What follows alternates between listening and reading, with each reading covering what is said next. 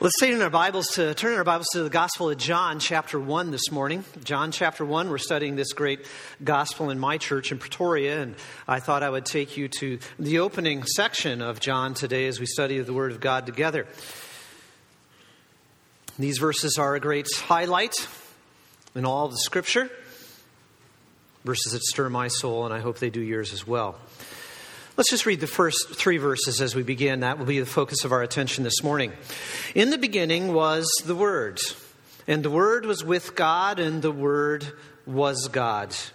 He was in the beginning with God. All things came into being through Him, and apart from Him, nothing came into being that has come into being. Now, I must confess, as a preacher, when I approach the opening verses of the Gospel of John, I feel a little bit like an architect who has been trained to design houses, but then has unexpectedly been commissioned to design and build the Cologne Cathedral.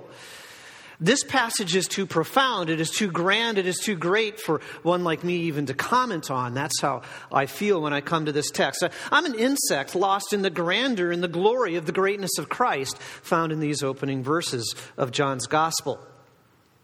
What John does here is, in fact, unique among the Gospels. We read the Gospel of Mark, the opening of Mark this morning. Mark begins his Gospel speaking about the beginning of Jesus' earthly ministry. It's a good place to start a Gospel. Luke and Matthew, they open by speaking of the beginning of Jesus' earthly life in the womb of Mary. In comparison, though, John does something totally different. His introduction streaks like a comet across the sky with a million mile long tail. The other gospels are mere fixed points of light. John blazes this glorious path, glorious path across creation and pre-existence and deity itself. It is utterly unique. In the beginning was the Word, and the Word was with God, and the Word was God. To start his gospel, what John does is he goes beyond all beginnings. Whatever, when everything began, the Word already was. As he talks about our Lord Jesus Christ here, he says that he was both with God and God at the same time. Commentator Leon Morris writes If that's a staggering affirmation to us, there's no reason to think that it was any less so to the Jewish author of this gospel. When he thinks of the word, says Morris, he lays it down unequivocally that nothing less than God will do for our understanding of the words. Unquote. In fact, this statement in John 1 1 is really the lens through which you must read the rest of the Gospel of John. If you don't start here in verse 1, where John starts, then in fact you can't understand anything that follows in John's Gospel. Here, John gives you the presupposition, the very starting point of his gospel. The one of whom he writes, Jesus of Nazareth, is indeed God himself. Now, let me illustrate the significance of this. The shocking, distinctive power of the way that John starts his gospel. Let me illustrate this in a terrible, a, horrible way, and I hope Rick won't charge the pulpit when I do this, right? What if we took some of the founders of other world religions and took their names and put them in here and read this statement? What would that be like? If we read, for example, in the beginning was Buddha. Buddha was with God and Buddha was. That doesn't work, does it? it? Doesn't work. In fact, it's awful. Or in the beginning was Mohammed. Mohammed was with God and Mohammed was God. That doesn't work. It's absurd. It's blasphemous. In fact, not even a Muslim would say or think or hold to that statement. In the beginning was Confucius or Moses. Confucius or Moses was God. Does that help you understand? Does that help you understand the, the crushing, pulverizing, shattering gravity of this opening statement of John's gospel? Only of Jesus Christ only of Jesus Christ can you say this and it have it not be absurd, ridiculous blasphemy. There is no other in all the history of the human race, no other in the angelic race. There is no one of whom this statement can be made, and it is not sheer laughable nonsense. Of no other man, Of no other woman, of no other being can you say what John 1 says only of Jesus Christ, the God become man. With this opening line, what John has done is he has placed our Lord Jesus Christ in a category utterly by himself. He's utterly alone. He has no rivals, he has no competitors. There is indeed no one like him. No one like him. Now, as we begin, I just want to highlight a couple of the key verses. We'll look at verses 14 through 18 tonight, and I want to encourage you to be back for that. But as we do that, I want to highlight the three pivotal verses in this prologue or opening section of John is verse 1, which we've read. And then he moves to verse 14. That's also critical. That's another stake in the ground. In verse 1, John starts off by telling you that the Word, our Lord Jesus Christ, is pre existent God's. Then in verse 14, he says that pre existent, eternal word became, became flesh. That way we know for sure it is Jesus of Nazareth that he's speaking of. And the word became flesh and dwelt among us. And we saw his glory. The glory as of the only begotten from the Father, full of grace and truth. And then in verse 18, which is another stake in the ground verse here in this section, John gives a primary or a primary reason for the incarnation. The pre existent, eternal Word took on human flesh so that he could explain God. Verse 18 No one has seen God at any time. The only begotten God, who is in the bosom of the Father, he has explained him, exposited him, exegeted him. In other words, the Word, Jesus Christ, is the keyhole you wanted to get down on your knees and see the glory of God, the keyhole through which you would look to see the vast room, infinite room that lies behind, full with the glory of God. The keyhole through whom we look is Jesus Christ. Now, although he is not mentioned here, we would certainly include God the Spirit here as part of the Trinity.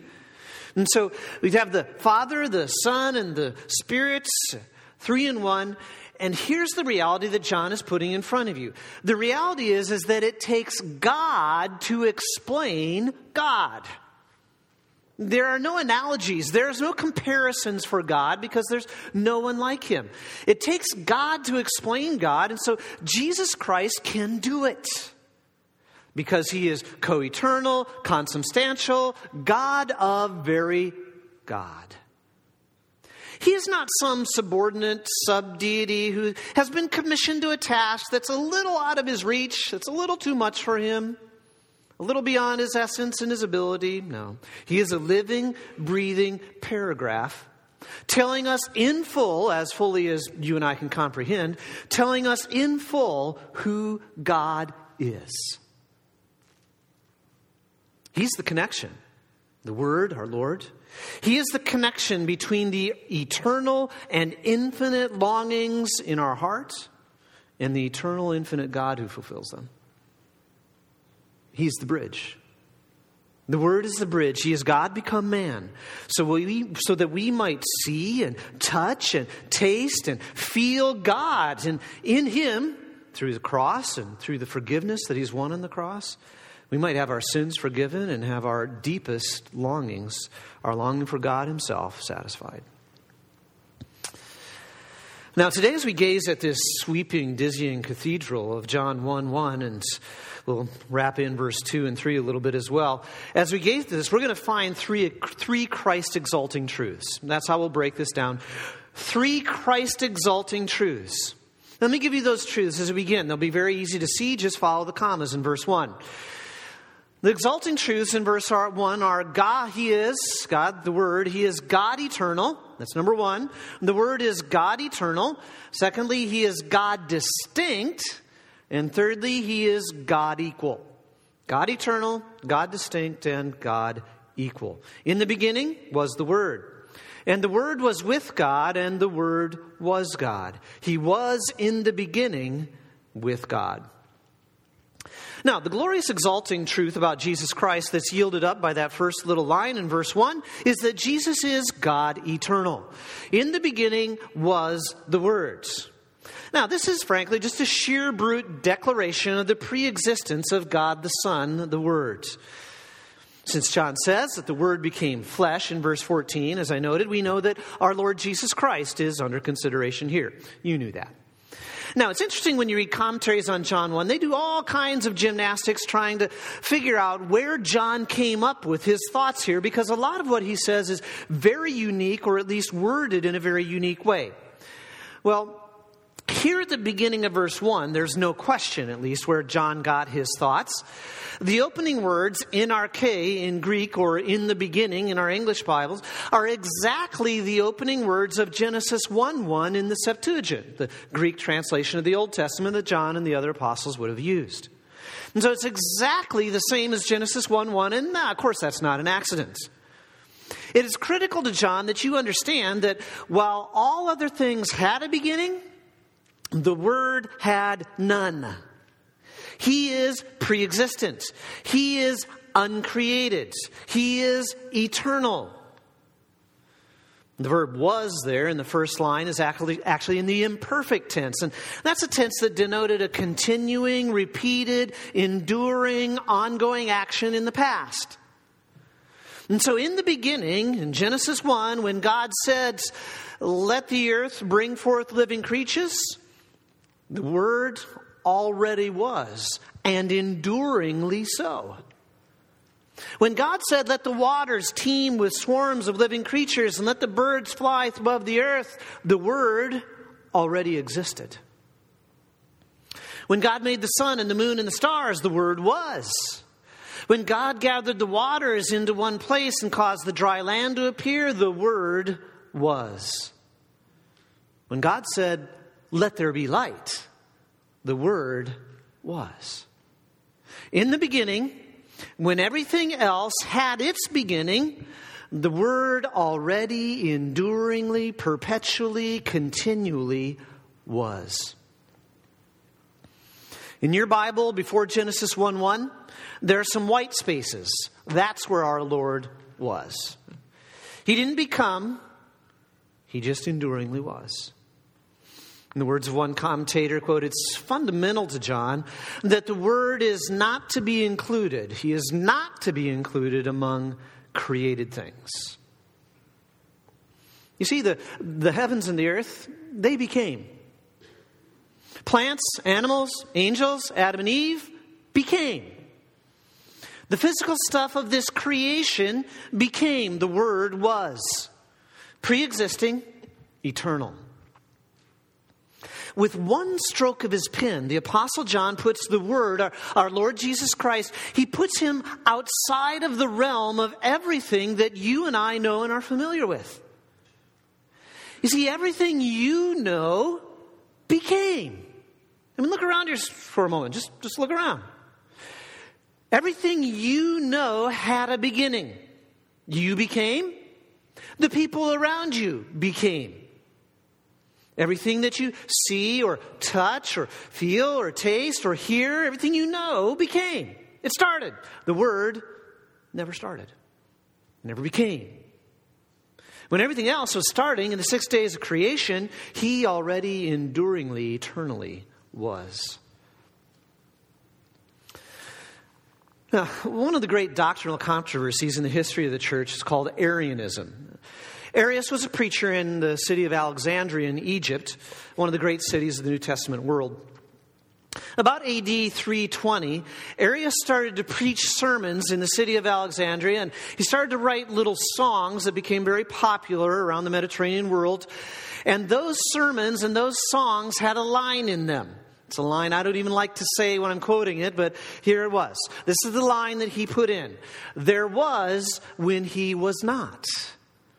That was Arius's doctrine of our Lord Jesus Christ of the Son. The Son, argued Arius, started. He began. He did not exist, and then boop, he popped into existence one day. Arius was the original Jehovah's Witness, if you will, denying the full deity and the full eternality of our Lord Jesus Christ. However, Arius' heretical notion of the Word is destroyed here in John 1 1. In the beginning was the Word. When everything else began, he was. But, you challenge now, Joel, you're playing games with me here. Maybe the word only began a couple minutes before everything else began. What about that? Is that a possibility? Maybe a couple of minutes before Genesis 1 1, the word popped into existence. Maybe that's all John is saying, that the word's beginning was just a little bit further back in eternity past. Well, to answer that, we would look simply at verse 3 of John 1. All things came into being through him. And apart from him, nothing came into being that has come into being. John says if something had a beginning, the Word began it.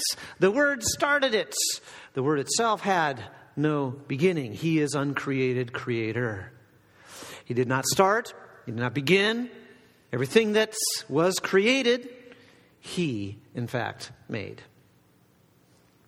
Therefore, the right and full interpretation of John 1 1 is that the Word, God the Son, was pre existent and co eternal with God the Father. His name is, just as much as the Father, I am, or Yahweh, I exist, from the Old Testaments. Everything else began. He enduringly, continually, perpetually, eternally was. He is God eternal. That's the first Christ exalting truth in verse 1. But there's a second truth as we move one comma further into the verse. A second exalting truth about Christ in this verse is that he is God distinct. In the beginning was the Word, and the Word was with God.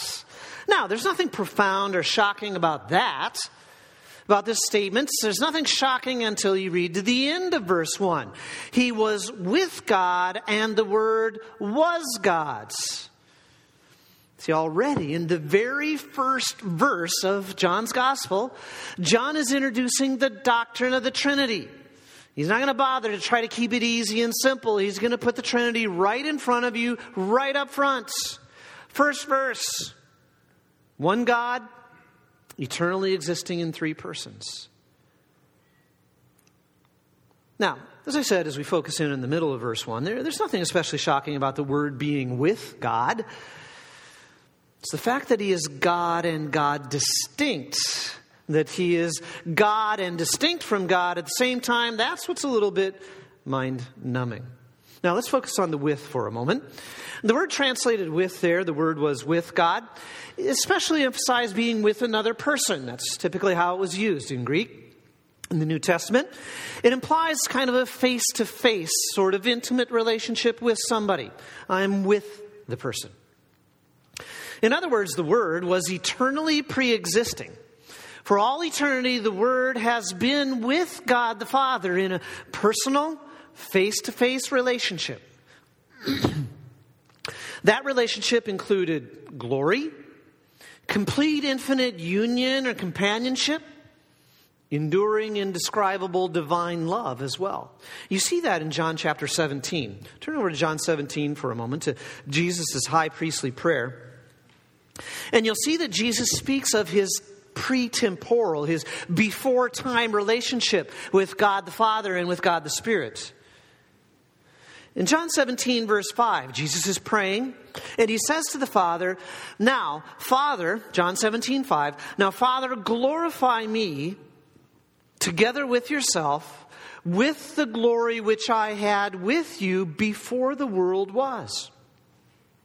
You say, what were God the Father and God the Son doing back there in Genesis, before Genesis 1, Genesis 0, if you want to call it that? What were they doing? They were having an eternal, perpetual relationship of inexpressible glory. There was also to this relationship an aspect of deep, perpetual communion. Jump down to verse 20. John 17, 20. Jesus is now praying for the disciples and for all those who had come to faith, you and me and others, all who believed through their ministry. I do not ask on behalf of these alone, only on the disciples, but for those also who believe in me through their words. What does he ask? He asks for unity. That they may all be one, comparison, even as you, Father, are in me and I in you. What were the Father and the Son doing in all eternity? They were sharing a relationship of deep, close, close intimacy and union. It also involved perpetual love. Look at verse 24. Verse 24, Jesus says, Father, I desire that they also, they who believe in him, they also, whom you have given to me, be with me where I am. That's one of my favorite statements in the whole Bible. Jesus, for some reason, wants you and me as believers in him to be with him forever. That's amazing. I want them to be with me where I am so that I can, so that they rather may see my glory, which you have given me. For you loved me before the foundation of the worlds.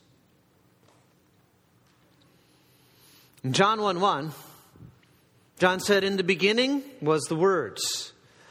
But the words God the Son was doing there in the beginning in his eternal existence was loving and being loved by the Father and by the spirits back in John 1. In the beginning was the Word, and the Word was with God in this perpetual, uninterrupted, joyful, unimaginably blessed, intimate relationship of glory and love. The Word was with God. Now, the distinctness of God the Son, the Word from the Father, is seen all over the Gospel of John. It's seen as the Father sends the Son, speaks to the Son, and for the sake of sinners on the cross, even forsakes the Son. In other words, there's no room in John's gospel for what is called modalism. Modalism is the theological idea that God is one person who appears in three different modes. Sometimes he's God the Father, and then he switches hats quickly and becomes God the Son, and then zoop changes and becomes God the Spirit. Here, John makes clear that the Father and the Son are not like Clark Kent and Superman, never seen at the same place at the same time. In fact, they are distinct persons, fully and equally God's, but distinct as well. The Word was with God, a distinct being. Now, that's not so shocking, but as we look back at verse 1, when you combine it with the last line of verse 1, it becomes a little bit mind numbing. In the beginning was the Word, and the Word was with God, and the Word was God's. That should cause a double take when you read it. The Word was with God and God at the same time. I'm doing the math, it doesn't seem to add up. In divine math, 1 plus 1 plus 1 equals 3 and 1 at the same time. God's as bad at math as I am, apparently. Jesus Christ is exalted above all because he is God eternal, he is God distinct, and thirdly, here in verse 1, he is God equal. God equal. Now, as you know, the Jehovah's Witnesses make much of this verse, saying that since there is no the in the Greek in front of the word God, it should be translated the word was a God. And you know that. People in my church know that. They come to our doors in Pretoria just like they come to your door here in Kansas City. Uh, I think they marked a big X on the gate in front of my house. They don't seem to come to my house anymore for some reason. Can't imagine why that is. Job's witnesses, you know, if you've talked to them, say, well, there's only one true grammatical way to translate John 1. Verse 1, they would say, that translation should be that Jesus was a God, and it would place, the way they translate it, places him below the Father as some kind of subdeity, uh, divine, but not fully divine. Well, since you've been confronted with that kind of thing, no doubt, as I have, and people in my church in Pretoria have, let me just make a couple of points for you here.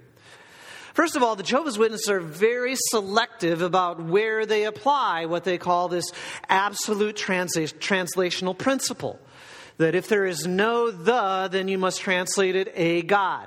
They'll tell you it's an absolute principle, but they're very selective. In fact, the noun theos or God is used 282 times in the New Testament without the word the in front of it. Only in 16 out of those 282 do the JWs translate it as they do here in John 1 1. In other words, they are faithful to their most important translational principle about 6% of the time. That tells you they're playing games right from the beginning, doesn't it? Here, in fact, in John 1, verses 1 through 18, in the prologue, Here, the word God is used eight times without the word the in front of it in Greek. Six of those eight, the Jehovah's Witnesses, do not translate it a God. Why? Because that translation is so obviously wrong in the context. They're playing games, they just aren't telling you. The issue is not the grammar, of course, it's their theological pre commitments to disbelieve in the deity of Jesus Christ. In fact, they had applied their grammatical rule faithfully, for example, in John 1 1, they should have translated in a beginning was the word, because there's no the in front of the word beginning. They should have in verse 4 read, in him was a life. But of course, they translated the life because it's obvious. It should be translated that way. Let me take you a step further. There's actually a very good way in Greek to translate or to, to write that you're trying to say something is divine without being fully God. I'm actually not quite sure what that would even mean, but that you could be divine without being fully God. Greek actually has a word for that. The Greek word for God is theos, but if you wanted to say that someone was kind of godish but not fully God, you would say they were theios. You put a little I in the middle of that. Theios. John did not use theios here. Very very normal Greek word, often used. He doesn't use it. Why not? He's not trying to say that. What he's saying is that the word is not semi divine, he is not sub deity, he is fully and completely divine. And here's another important grammatical point. Rick warned you that I would be like this, okay? Here's another point. The lack of a definite article or the in Greek usually points towards the idea of quality or essence.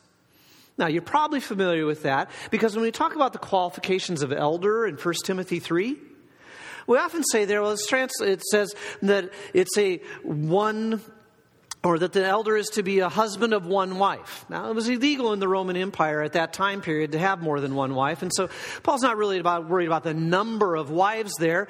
And so, what we say when we uh, preaching that, explain it, it actually has to do with the quality of the man's relationship with his wife. He is by essence a one woman kind of man. Well, that's the same idea that we would bring here. The word is by essence, when you leave off the article, is by essence divine. He is by quality God. John has done an amazing thing here.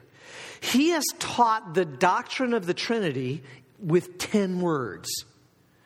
And I'm proving to you right now that I can't do that. Only you can only do that if you're inspired by the Holy Spirit in writing scripture. And you know what? The amazing thing is those 10 words, when you translate them into English, not one of them in our translations is more than one syllable long. I mean, there's no co eternal, consubstantial sort of stuff going on here. This is a 10 word lesson on the Trinity. In the beginning was the Word, and the Word was with God, and the Word was God at the same time. The Word and God the Father are distinct, but share exactly the same essence. Isn't that how Hebrews 1 3 says it? He is the radiance, the, the, the radiance, the shining light, the glory. He is the radiance of the Father's glory and the exact representation of His nature. Distinct person, same exact essence. In John 1 1, what John has done is chosen the most concise way possible in the Greek language to express the Trinity. It's amazing. Adding the Holy Spirit to that, you have one God eternally existing in three equal, distinct persons. Now, what we've done so far is we've looked at the bark and the leaves and the branches and the roots and so on of the tree. Now I want to draw back and uh, let's just look at not just the tree but the forest for a moment. Draw back and look at the meaning of this statement, the significance of these little bits that we've been looking at piece by piece. What this means, as John opens his gospel, is that Jesus Christ is exalted above all. There is no one like him. He's in his own category. He is above all because he is, in fact, God of very God. He is God in eternity past. He is God at creation. He is God when he takes on humanity in Mary's womb. He is God at his birth. He is God while he's learning to swing a hammer in Joseph's workshop. He is God's when he becomes thirsty, tired, and hungry during his ministry years. He's God on the cross. He is God when he rises from the dead. He is God forever. Colossians 2 9 says, In him dwells, present tense, in him is continuously dwelling right now the fullness of God in bodily form. He is the God man forever. One person, two natures, divine and human. Two natures unmixed, unconflicting. And no, I don't understand that either. Jesus wasn't shy about declaring his full equality with the Father. John 10 31, I and the Father are one. John 14 9, he who has seen me has seen the Father. John 8 58, Jesus claimed that great Old Testament name of God, I am, or Yahweh, I exist, with all of its eternal overtones. And so John starts his gospel with his most profound, exulting declaration or declarations about Jesus Christ. He is God eternal, he is God distinct, and he is God equal.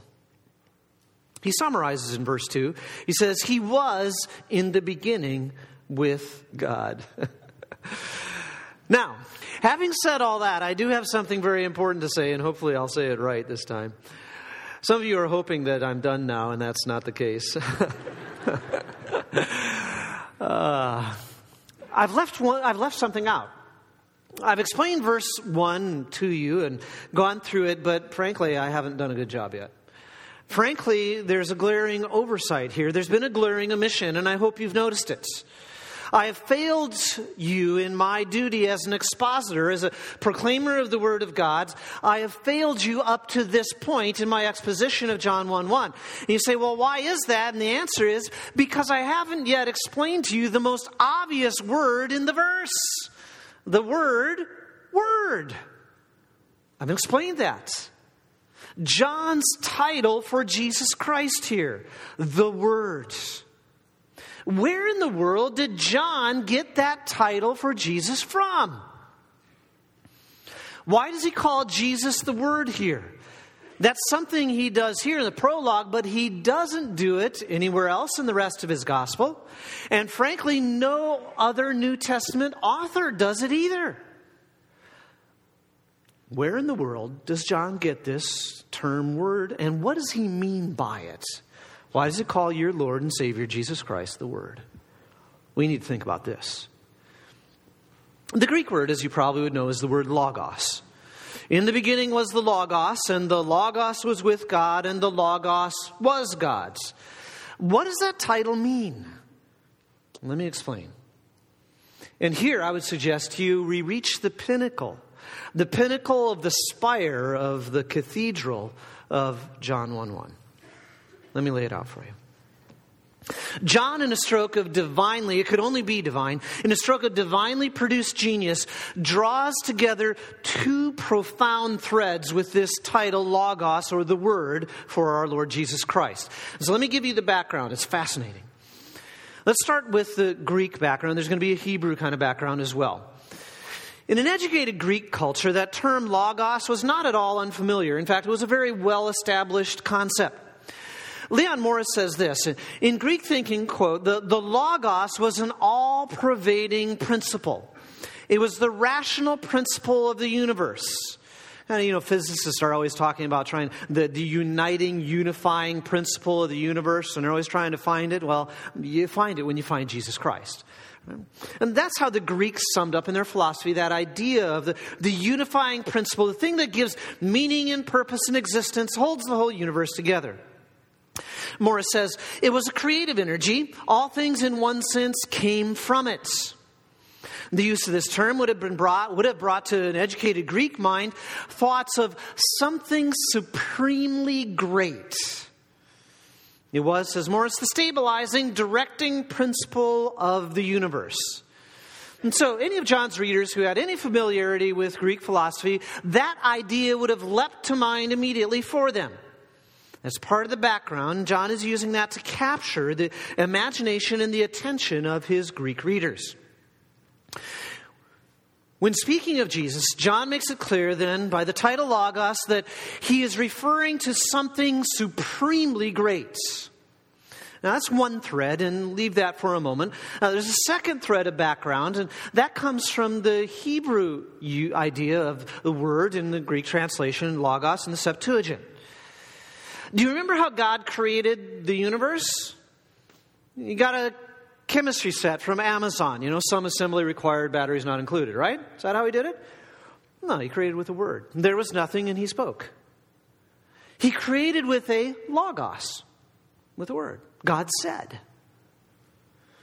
Genesis 1 used the word word or speaking for God speaking his mind with omnipotent creative force. The universe that God had already imagined in his infinite mind, he now spoke or logosed into existence. But in the Old Testament, God not only creates by speaking, he also reveals himself by speaking. God, one of the most fascinating things about him, God is a talking God. Some of you are very godly people in that imitation of that, no doubt. God is a talking God. The very first thing you find him doing is talking. God talks. You know His mind, His will, His thinking, His dislikes and His pleasures, His laws and His plans. You know all of that because of what He says. He's, he's speaking at Mount Sinai and the Ten Commandments. So that's an obvious example of God revealing Himself through words, as are all the prophets' announcements in the Old Testament, thus saith the Lord.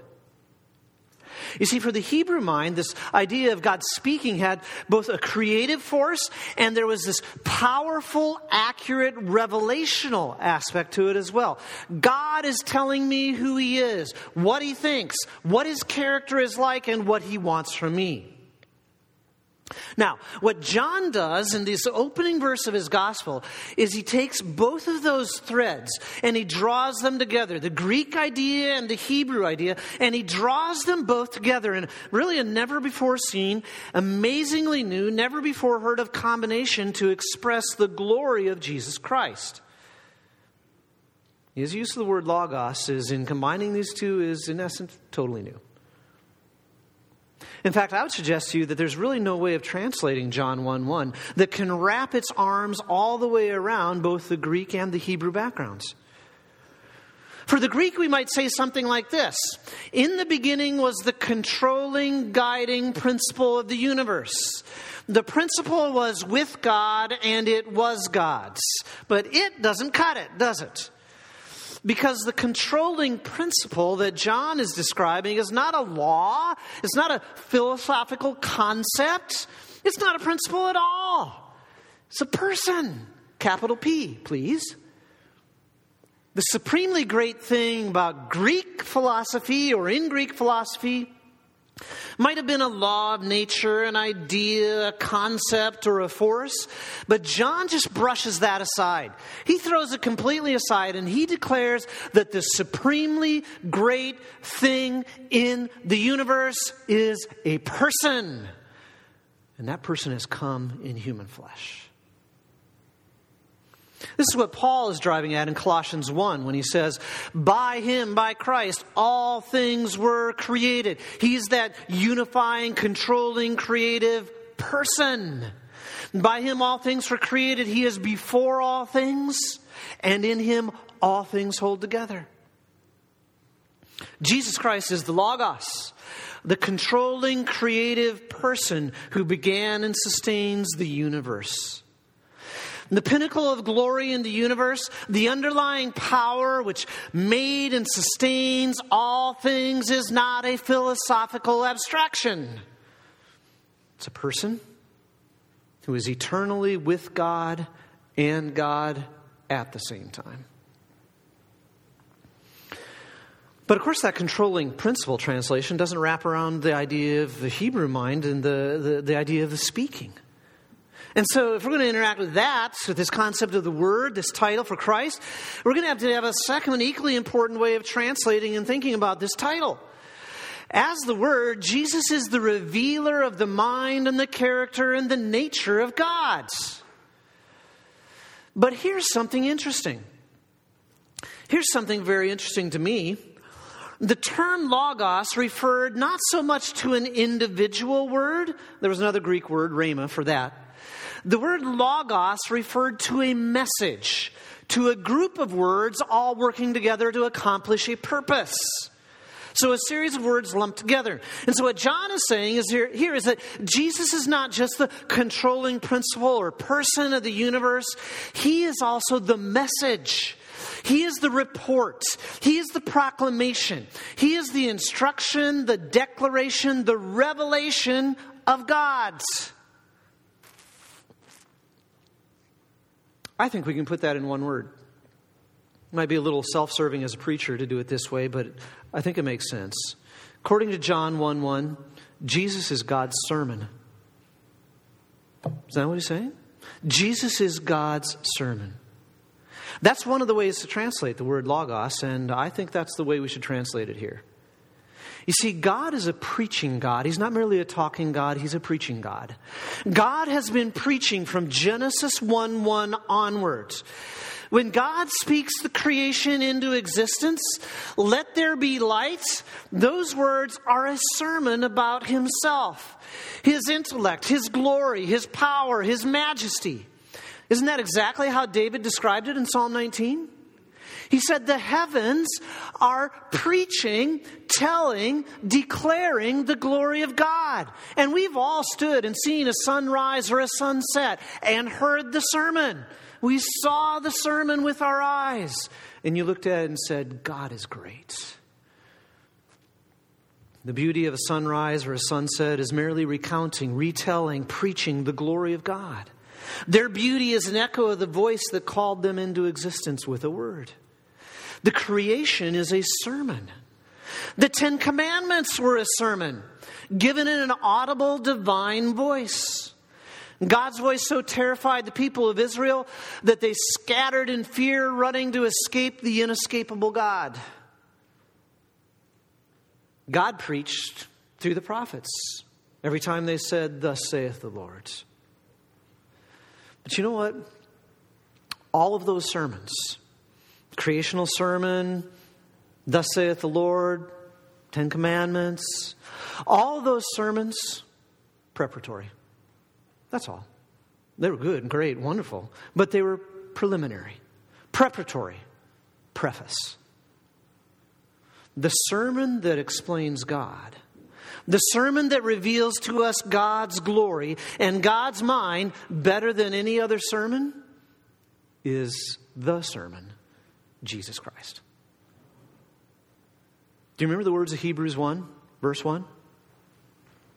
God, after he spoke long ago to the fathers and the prophets in many portions and many ways, in these days he has spoken to us in his, last word, Son. In light of that, I think that we should translate John 1 1 this way In the beginning was the sermon, and the sermon was with God, and the sermon was God. And remember those two verses I pointed out and said that those were key verses? In the beginning was the sermon, the sermon was with God, and the sermon was God, and God's sermon became flesh, and he dwelled among us. We'll talk about this tonight. No one has seen God at any time, but the sermon, the sermon has explained him. See, John presents Jesus as the controller and the creator of the universe, but he also presents him as God's word, God's message. God is a preacher, and Jesus Christ is his very best sermon. When you see Jesus' compassion for sinners in the gospel, when you see his power over storms, when you see his anger at self righteous prides, you are hearing God's best sermon on that subject. When you see him healing the sick and forgiving the cast offs, God is preaching about himself. When you see Jesus dying on the cross in the self sacrificial love, bearing the wrath of God that you and I deserved? When you see that, God's preaching. God's preaching about himself, his holiness, and his love. Jesus is the Word, He's the sermon who explains God better than any other because He is God. He's been with the Father from the beginning, before all beginnings. Face to face with the Father, an intimate, knowing, loving relationship. He is God. And He came. He came, permanently adding humanity to His eternal divine existence so that he could explain God to us, to you. Whatever you do, don't miss the sermon. Don't miss the sermon. Jesus is God's best sermon. Believe in him and you will be saved. He explains God. In the beginning was the Word, and the Word was with God and the Word was God. Jesus is God's final word. He's God's best sermon. Let's pray. Lord, we just rejoice to exalt our Lord Jesus Christ. And as we close this morning, I just want to thank you for your great glory. Thank you for exalting your Son above all. Thank you for these great, profound, simple words of John 1 1. Lord, we rejoice that you are a gracious God, that you have displayed your glory to us in a way that we can understand. We'll see that tonight. Jesus is the very best explanation of God because he is God and he's understandable as man. Thank you for what your Son did on the cross for us. Thank you that our sins are forgiven through His gracious work, that He has been a substitute. Thank you that you preach your holiness through your Son, that you preach your mercy through your Son as well. And Lord, we want to be wrapped up in that sermon the rest of our life. That is a sermon we never want to end. We want your Son, Lord Jesus Christ, to always be echoing in our mind, always echoing in our ears, guiding our feet, guiding our hands, guiding our tongues, that He would be what we speak. Lord, we pray that we would live in and love your Son, the sermon. We pray in Jesus' name. Amen.